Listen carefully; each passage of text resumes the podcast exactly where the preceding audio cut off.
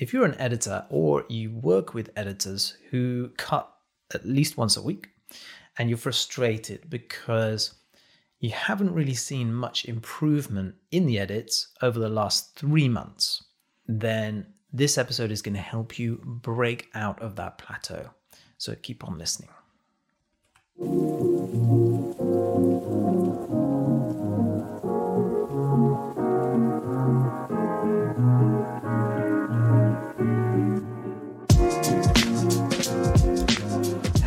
Hello, and welcome to another episode of the Video Editing Podcast from Unsplice with me, your host, Shine. Unsplice is the company that helps video editors and video teams consistently create stories that engage. Hello.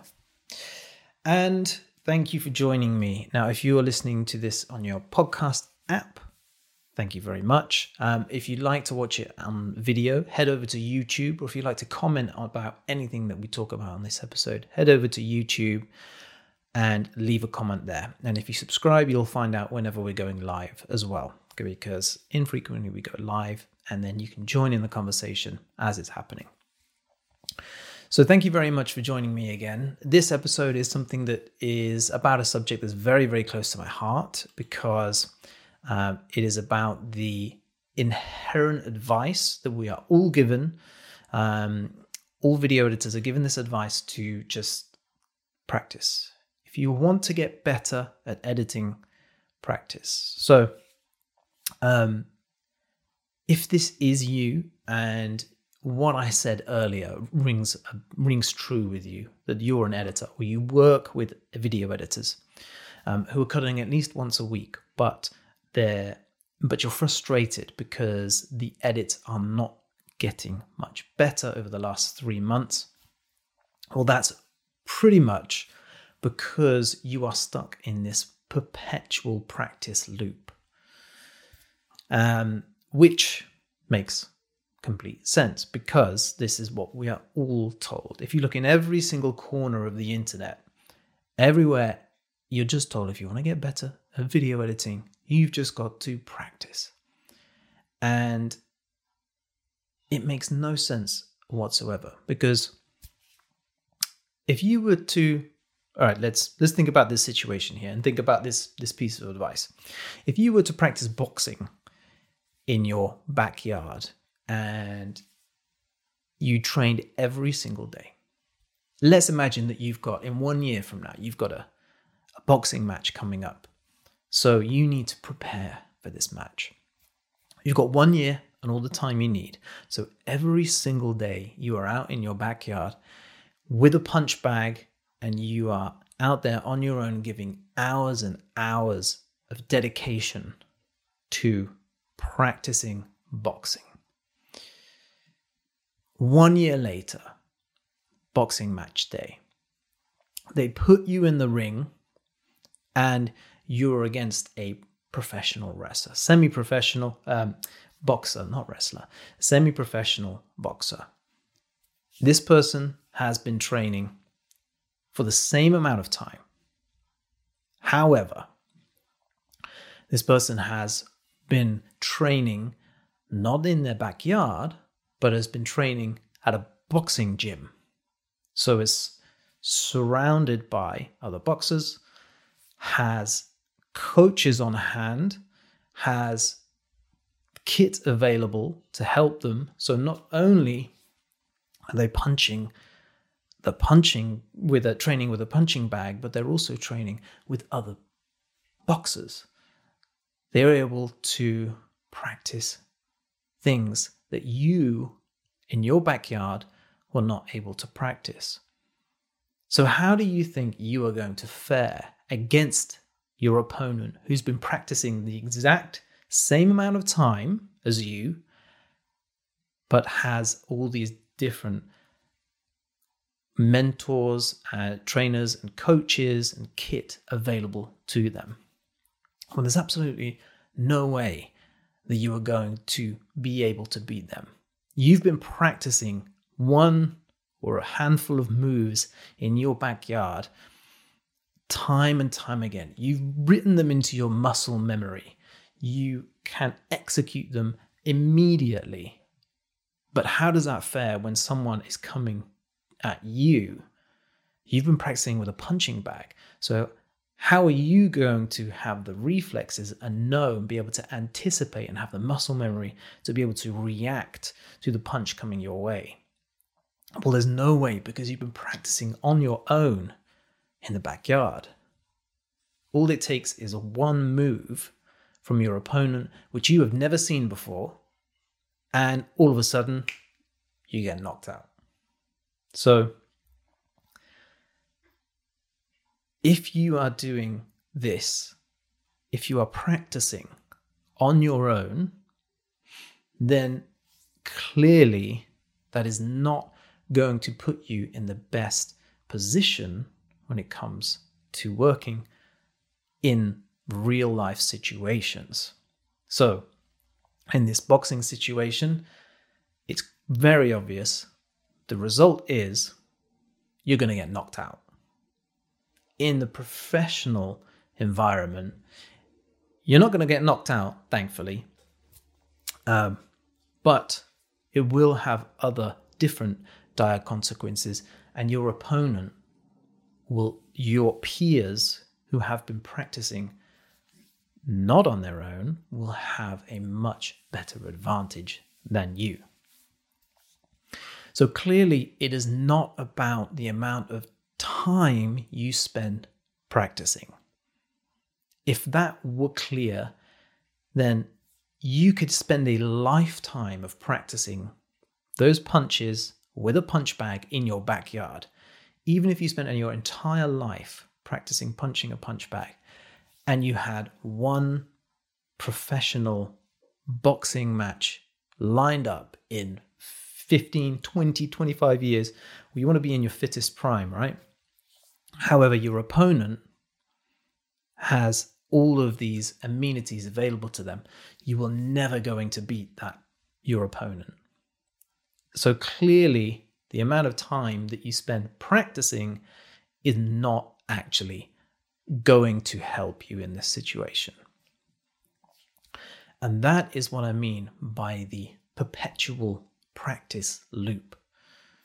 Because if you were just practicing on your own in your backyard, you have no, you are just practicing only what you know. And you have no guidance no input, nothing, no lessons, no teaching, nobody to help you through and teach you the best ways of doing things. So you can think about it like this. And now, if you're watching the video, there is a um, screen, a graphic up on screen, which is showing the perpetual practice loop. So you are in uh, this. You this is the perpetual practice loop here. You're just practicing and practicing and practicing the same thing. So if you're practicing in your backyard, you're just going to be practicing the same knowledge that you know again and again and again. What you need is an input. So you practice that, get good enough, and practice that, get good enough, another input. Practice that, get good enough, another input. And an input could be anything from a lesson, a course, it could be watching one of your favorite editors create something, learn how they did it, just watching a stream of someone editing. There are so many ways that you can pick up extra skills. And that is your input. So here we are. You want to practice, find an input, and then practice that until you're good enough. And then find another input. That's another skill. Whether that is from any, whatever source that is from, input is essentially a, a skill that you're trying to learn. And then you practice it until you've learned it. So that kind of explains the perpetual practice loop that is really easy to get trapped in. And by following this this advice that is just bandied around our industry like it's gospel, we will end up just falling into bad habits, practicing only what we know without any input from coaches, from trainers, from people who have already gone through all of this and who've hit have received those punches and been hit in the face enough times to know what to do when this happens, how the opponent is going to come in, what they're going to do, and you can be prepared for that. So, practicing a skill, the input is essentially going to dictate the quality of your skill. So let me explain that a little bit a little bit more. So as you are practicing these skills, remember to only practice one input. And that is why this practice perpetual practice loop is so powerful because all you all you're doing is practicing one skill, one input. Find it and nail it. Then carry on because you don't want to overwhelm yourself. And the quality of that input really will dictate the kind of skill you pick up. So, if, for example, you only rely on YouTube as your source, your input source, then YouTube teaches most of the videos on YouTube will teach you the style of editing for YouTube. So if you want to be a YouTube creator, then that is exactly the source that you want, the input source that you want in order to become a good YouTube editor. However, if you're more interested in, in cutting commercials, or if your team cuts commercials or short form content or branded content or even documentaries, then you are not going to find those skills on YouTube because the input source does not relate to the skill that you need to that the editor needs to add to their arsenal. So you have to be incredibly careful about the choice of input source into your perpetual practice loop. So, really, you are limited by the quality of your input. And that is something that is not spoken enough about.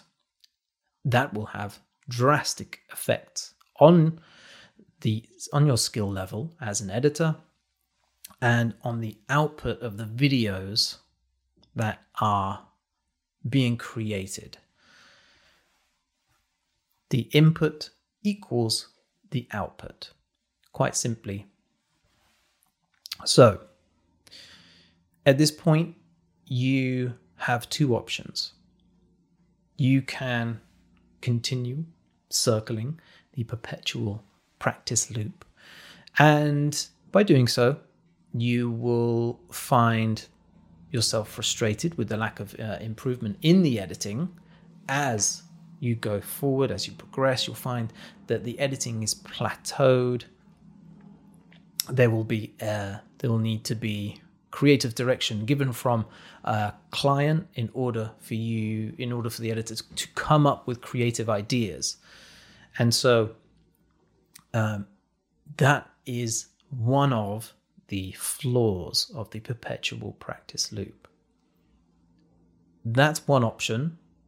Alternatively, um, you can add a quality input to your process and focus on improving one skill at a time. Find a good source, a good input source, now, whether that is by watching the kind of videos that you would like to work on and dissecting those videos, or finding lessons, teaching courses that really, really speak to the skills that you are trying to work on, and work on each of those skills until they are just good enough. Because as you stack all of these skills, you will gradually get each skill to perfection. So we only want to practice each skill until it's good enough, until it's in your muscle memory, until you have been practicing your boxing moves so much that they are in your muscle memory. You may not be f- super fast, and an opponent may be faster than you, but once it's in your muscle memory, you're able to recall it and know that if you put it into a sequence, or if you stack your skills into an edit timeline, they will all stack up to create a killer blow in the end. And so that is how you stack up these skills.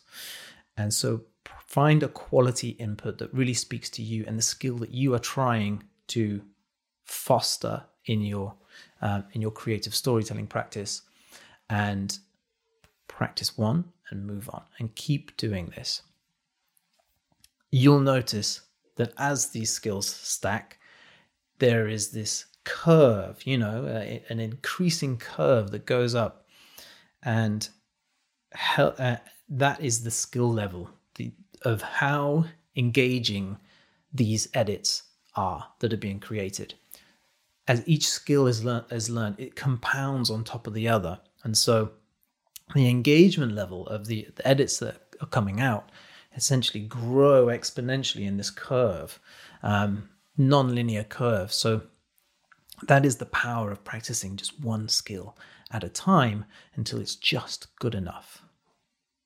By having it only good enough and not great or perfect, you are avoiding overwhelm because that is one of the hardest parts about editing when you are starting from a beginner and you're trying to become an expert, it can just seem like a vast amount of knowledge that is needed uh, to to reach that goal. So break it down into one step at a time and practice one skill at a time. Now, if you're unsure on what you think you should be practicing next as an editor, or if you work with a team um, and you're wondering how you can get your editor to improve, um, reach out to me and I will help you personally understand what steps you should be taking next. You can just email me, shiny at unsplice.com, and just reach out. Just say hi. If even if you just want to say hi, you can say just hi and nothing else. And um, I will respond. It is me, and we can talk a little bit about where you were at and the steps that are necessary to take and what skills are worth working on next so that you can become an expert creative storyteller in the most logical steps and the shortest time possible. Now, of course, it's not an overnight thing we will need to work on these skills. And depending on the speed of your learning, as you build on each skill, um, that will dictate how long it takes to achieve that goal. But just knowing and having that uncertainty taken away from you is a huge relief. And so if I can help you do that, then just reach out and email me, shiny at unsplice.com. And either let me know your situation, where you're at, where your team is at, um, and we can help build a plan to get you out of that. Or if you just want to say hi, just say hi. It's me on the other end. Let me know what you thought of this episode. Let me know if you share the same opinion about the advice of just practice. Um, and let me know if you're plateaued as well. I'd love to speak to you and I really look forward to um, speaking with you next week on the podcast. So, thank you very much for listening, and I will see you next week. Cheers.